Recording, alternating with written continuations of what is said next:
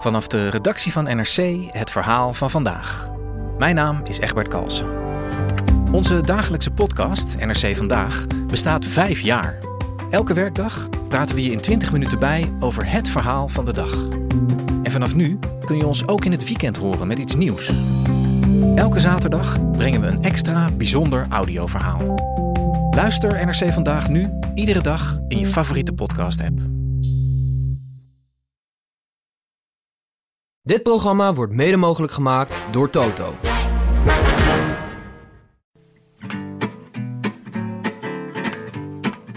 Vanaf de meest comfortabele plek in de Tour de France, onze bank in Amsterdam-West. Dit is de zesde etappe van de Rode Lantaarn. De dagelijkse podcast van Het is Koers.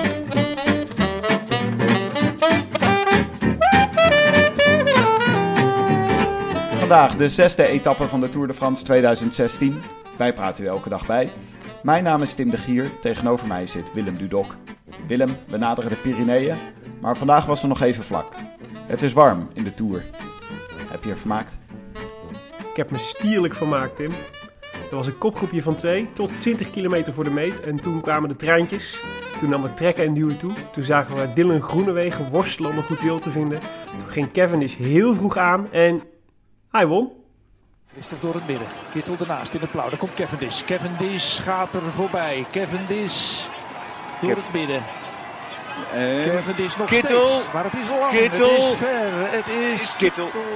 Ja. Ja. Cavendish misschien. I wish I could be in the south of France.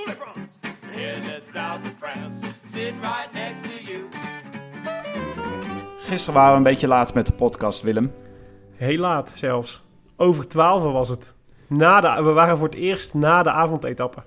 We vroegen allerlei eh, echte, echte dingen uit het echte leven, vroegen onze aandacht, zoals eh, het gezinsleven en het café. Precies. Een dochter die tijdens de hele podcast op mijn schoot zat.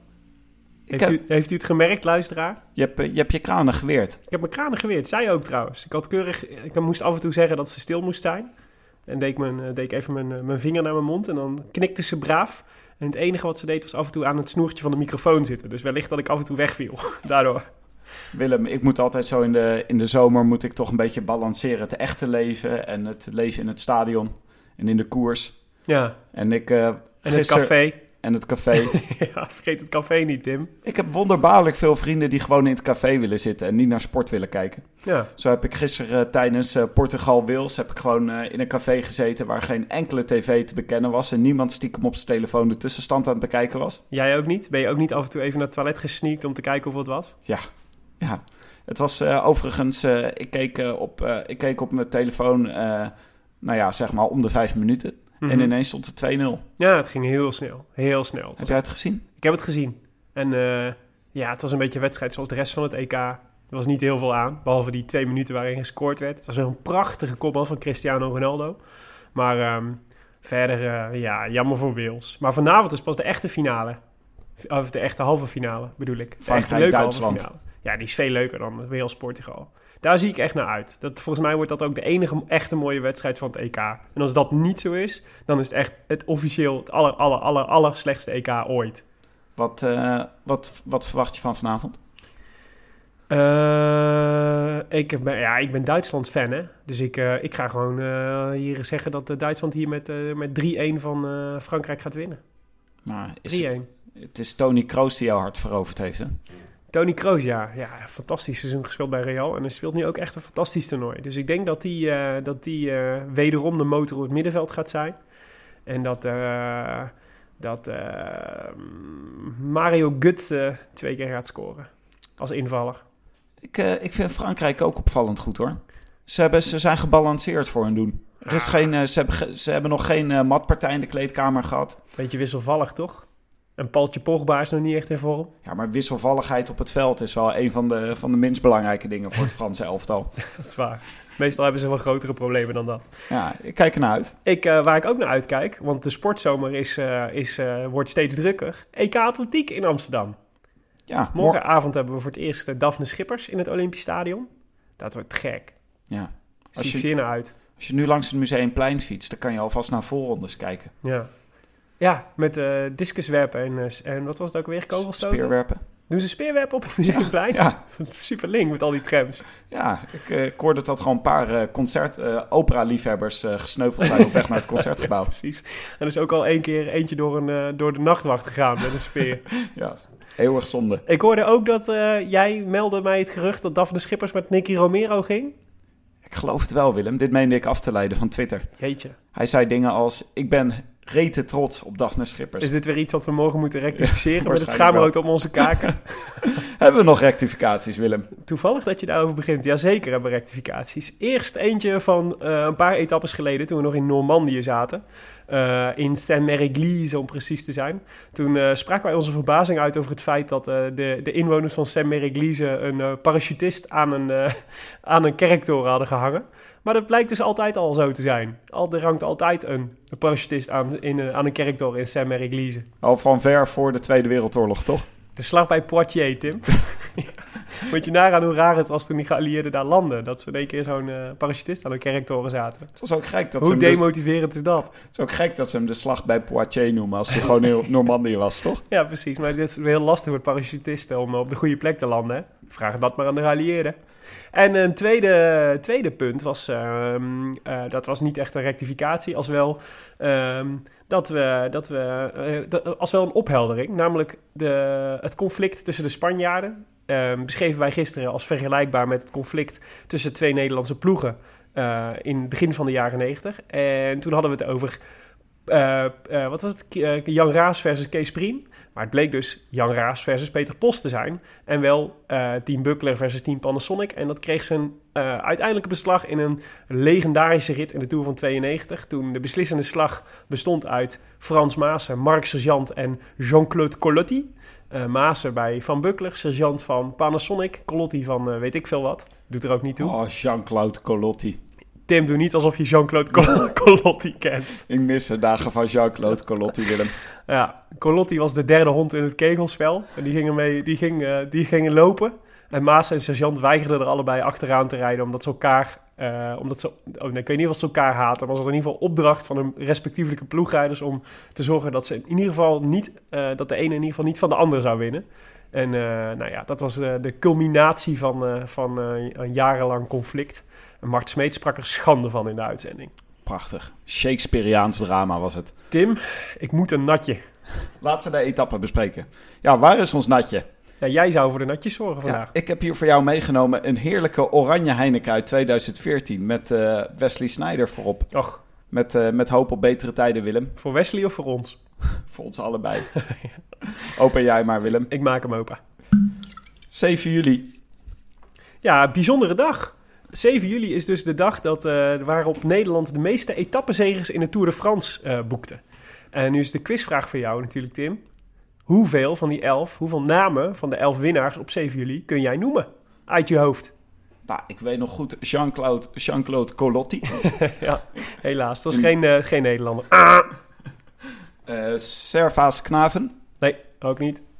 Eh, nou, het 7 juli, dat zal waarschijnlijk in de eerste week van de Tour zijn geweest. Dus het moet... eh, Jeroen, Jeroen, Blij, Jeroen Blijleven, zat hier tussen? Eh, nee, Nou, Willem.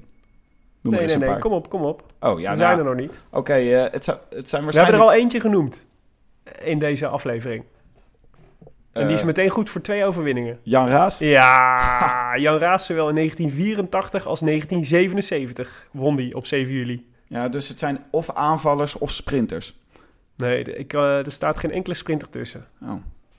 Tenminste, van de, van de namen die ik ken. Erik Dekker. Ja, nee, nee. Wel eentje die we ook nog dagelijks op televisie horen. Waar we net eh, een tijdje naar hebben zitten luisteren. Maarten Ducro. Maarten Ducro. In 1985 won hij zijn etappe in Epinal op 7 juli.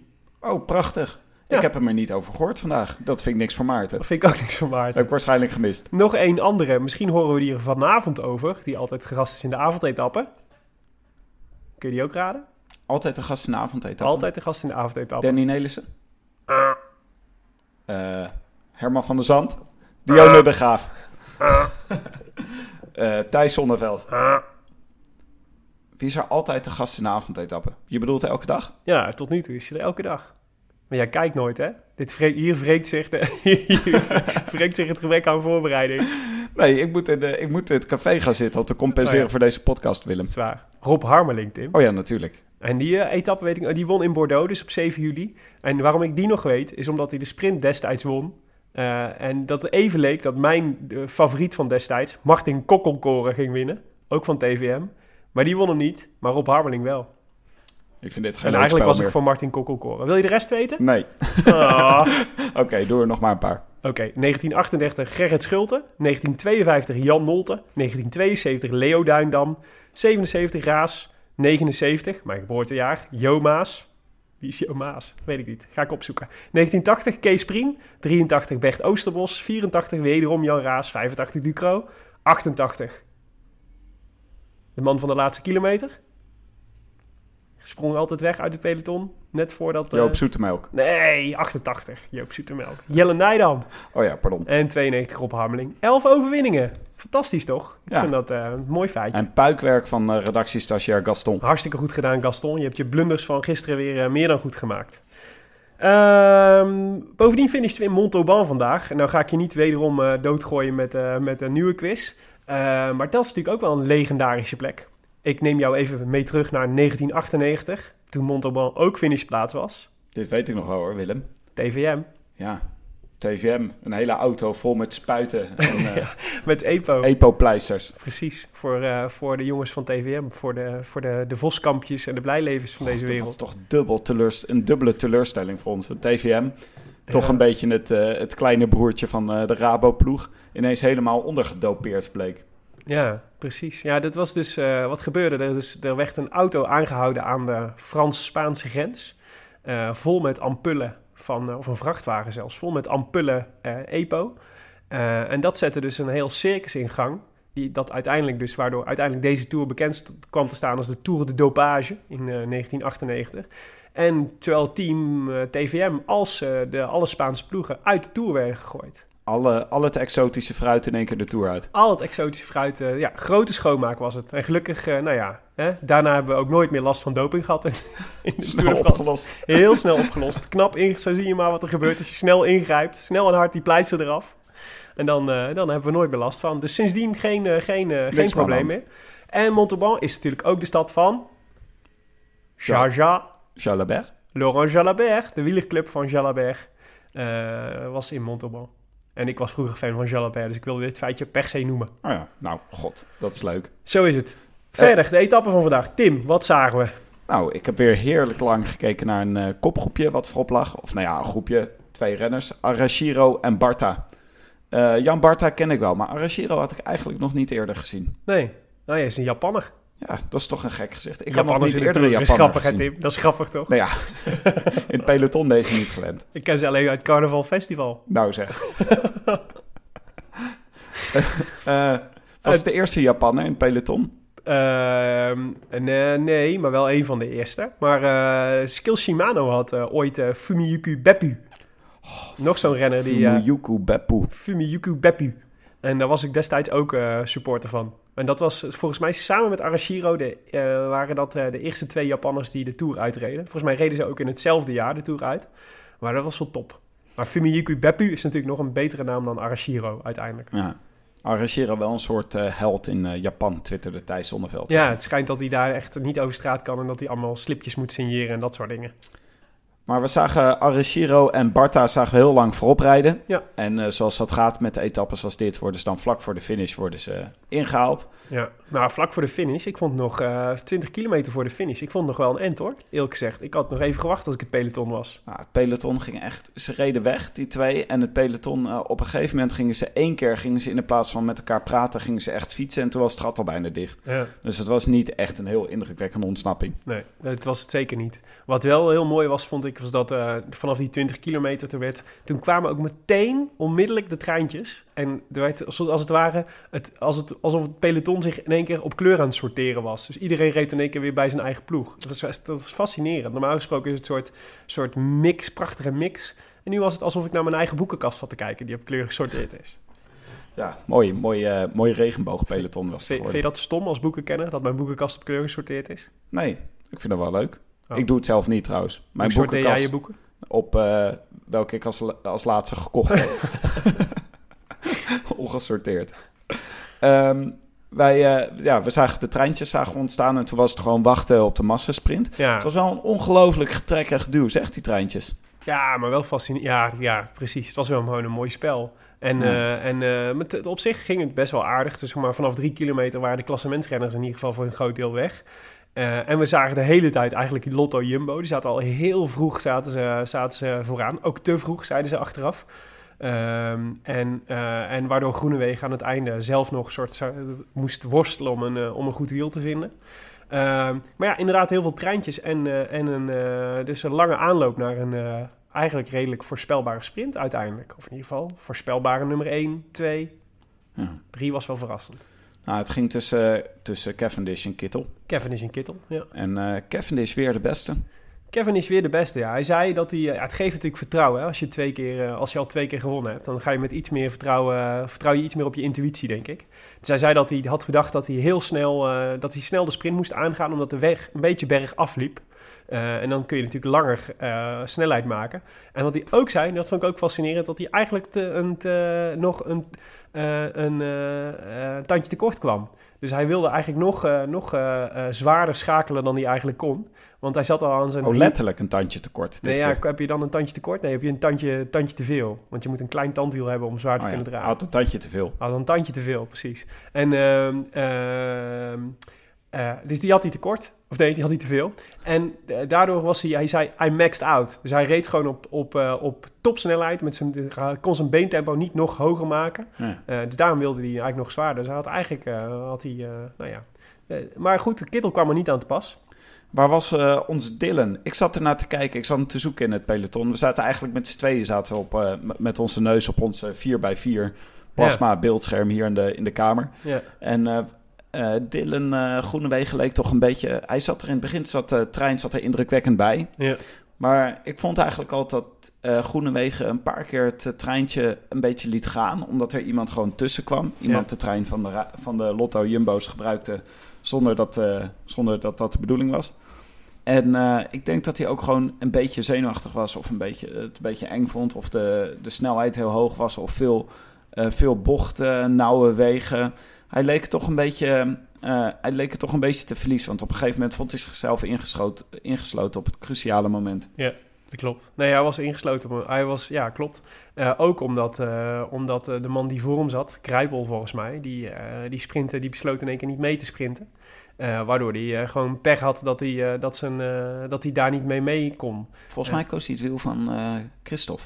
Was het Hij Christophe? zat bij een. Katusha in het, eh, in het wiel. Oké, nou dat zou kunnen. En, ehm, eh, maar ja, dus het was ook het was gewoon een slechte positionering uiteindelijk. Wel, ik denk, hij baalde wel heel erg, want hij zei dat hij zelf echt een kans gemist had. Dat idee had ik ook wel. Eh, en dat lag ook wel aan dat Lotto Jumbo dus de sprinttrein zich liet een beetje, liet, hoe noem je dat? Derailen. Eh, en dat was, ja, dat, was, dat was zonde. Want dit was wel de laatste kans voor Groenewegen. eh, voor, eh, het duurt weer eventjes voordat we de Pyreneeën uit zijn. En de En in de Pyreneeën geef ik hem geen kans in de eindsprint. Dat, die, die uitspraak durf ik wel aan. je weet het niet, Willem. We weten niet eens of hij erbij is volgende week. Dat wist hij zelf ook niet zeker te zeggen. Nee. Over de, verrassende, de verrassende nummer drie overigens, die je net noemde, was Daniel McClay. Daniel McLeay. Weer een Brit. Ja, ja, ja leuk. Ik had, De nooit, Britten tegen de Duitsers. ik had nog nooit van hem gehoord, zal ik eerlijk zeggen. Voor deze tour, hè. Die, eh, de sprinttreinen. Eh, wij zaten, eh, omdat we zoveel tijd hadden achter onze tv, zaten we wat oude sprints op te zoeken. Het is toch wel grappig als je dan een oude sprint van Jean-Paul van Poppel bekijkt. Dan, dan zijn er nog geen treinen. En zie je gewoon een peloton van links naar rechts op de weg gaan. Dat beeld dat, dat bestaat eigenlijk niet echt meer. Dat Nee, iedereen eeuwig heeft- van links naar rechts op de weg gaan. Wat je, wat je vroeger altijd had. Nee, volgens mij mag ook niet meer. Volgens mij is dat... Is, je moet eh, in een rechte lijn sprinten. Ja. Dus dat, dat, dat gebeurt ook niet, zeg maar. En, en, ehm, maar ja, de- en ik, ik vond het wel fascinerend om te zien, want het lijkt dus helemaal nog niet zo heel oud te zijn. Dat zeg maar, dat, dat idee van je moet een sprinttreintje hebben met een lead-out en, eh, en eh, mannen die jou op snelheid brengen, waarna je daar zelf uit het wiel kunt springen en, de en de laatste paar honderd meter of de laatste honderd meter helemaal max-out kan gaan, zoals, zoals Cavendish zei. Ja. Maar jij had uitgezocht wie de, wie de bedenker is van de sprinttrein. ja, dat blijkt Mario Cipollini te zijn. Mooie Mario. Ah, Die, eh, Mario. Nou, het idee van het treintje is dus dat eh, je in het wiel van je teamgenoten veilig naar de finish wordt gereden en op een goede plek zit. En dan krijg je vlak voor de finish krijg je een lead-out. Dan gaan je teamgenoten gaan nog eens extra snel, extra hard rijden. En dan word je als het ware geparachuteerd. En dan moet je in de laatste 200 meter moet je het afmaken. Mag ik, de, En- mag ik de namen van de knechten van Cipollini noemen zo? Eh, ja, nee, ga je gang, Willem. Zal ik het op zijn eh, Italiaans doen? Ja. Mario Cirea, Paolo Fornaciari, Silvio Martinello, Giuseppe Calciatera, Gian Matteo Fagnini en Giovanni Lombardi. Ja, Giovanni Lombardi Zei was ik het een beetje goed? Ja, prachtig Willem. Heel goed gedaan. Heb je nu ook zin in pizza? We hadden aan Gaston gevraagd of die eh, deze naam... Ik ken Italië ook alleen maar uit Carnaval Festival. Eh, Willem, we hadden aan eh, Gaston hadden we gevraagd om, eh, om deze namen op te zoeken. Bedankt Gaston. Want eh, het is toch altijd... Het is, het is toch een beetje een ondankbare taak, knecht te zijn in een treintje. Ook ik dacht assistent te zijn van deze podcast. Dat bovendien. Deze namen, ja, het zijn toch niet allemaal de namen die elke willekeurige wielerliefhebber kan opdreunen. Lombardi was wel een bekende. nou, Fagnini ook wel. Schirea natuurlijk ook wel. Een, bek- ken ze allemaal wel hoor. Een eh, andere bekende, eh, eh, een bekende renner uit het treintje van Cipollini is Petacchi. Ja. Die heeft dat ook een tijdje gedaan. Alessandro Patacchi. Maar vooral in de, die heeft dat gedaan bij het WK, wat Cipollini, eh, Wat hij won. Cipollini Toen hij de wereld in, in Zolder was het toch? Zo'n heel vlak circuit in België. Ja. Ja. En eh Cipollini wordt volgend jaar 50. Jee man. Ik las het. Ik, ik schrok er een beetje van. 50, dat is 50. knaloud. Ik hoop niet dat ik nu de helft van onze luisteraars... Nee, De helft van de, van de kijkers in ieder geval van de De- Tour. de kijkers van dit programma haken massaal af. Maar ik had gewoon vooral niet verwacht dat Cipollini al 50 was. Hij ziet er, hij ziet er nog steeds patenter uit dan wij bij elkaar, Tim. Mooie Mario, niet hè. Mooi. En wat doet eh, Mario tegenwoordig? Is adviseur bij Katusha. Jouw favoriete Katusha, ploeg. is wel een Jouw beetje- favoriete Russen. Na Astana, ja. Kazakken natuurlijk. Ja. Eh, wat, eh, er is nog meer Katusha nieuws hoorde ik vandaag. Ja, nou ja, er is een Katusha gerucht. Eh Katusha verdwijnt volgend jaar. En dan wordt het de ploeg Canyon Alpecin. Dat is de, wordt de, opvol dat is de opvolger van Katusha. Canyon is eigenlijk de, de, het fietsmerk waar Katusha voor op rijdt. Het is nu volgens mij ook Katusha Canyon eigenlijk. Maar het lijkt erop, althans, ging het gerucht, verspreid door Roderick de Munnik. Dat is de, de hoofdredacteur van een van de wielerblad. En onder andere ook bij Pedala betrokken. Die zei uit goed ingevoerde bron dat Steven Kruiswijk getekend zou hebben voor die ploeg. Nou, Maar is Alpecin, is, gaan die dan gewoon weg bij Giant en die stappen gewoon over naar een andere ja, ploeg? want Alpes, dus de, eh, volgens mij wordt Sunweb wordt dan weer de nieuwe so- co-sponsor van, eh, van Giant. Maar dat is toch, dat, Sunweb dit maakt het ook niet makkelijker natuurlijk voor de fans. Ben je fan van Alpecin? Ja, Moet je ineens voor een, andere, voor een ander team van die juichen. shampoo. Ja, precies. Ja, precies.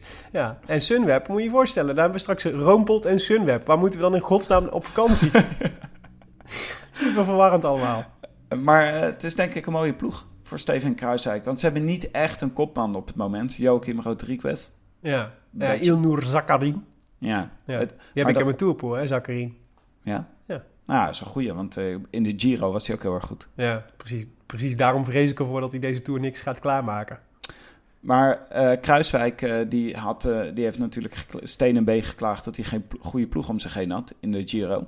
En ik vind dat toch altijd een beetje jammer. Ik heb altijd het gevoel dat de Lotto Jumbo ploeg en Rabobank vroeger trouwens ook...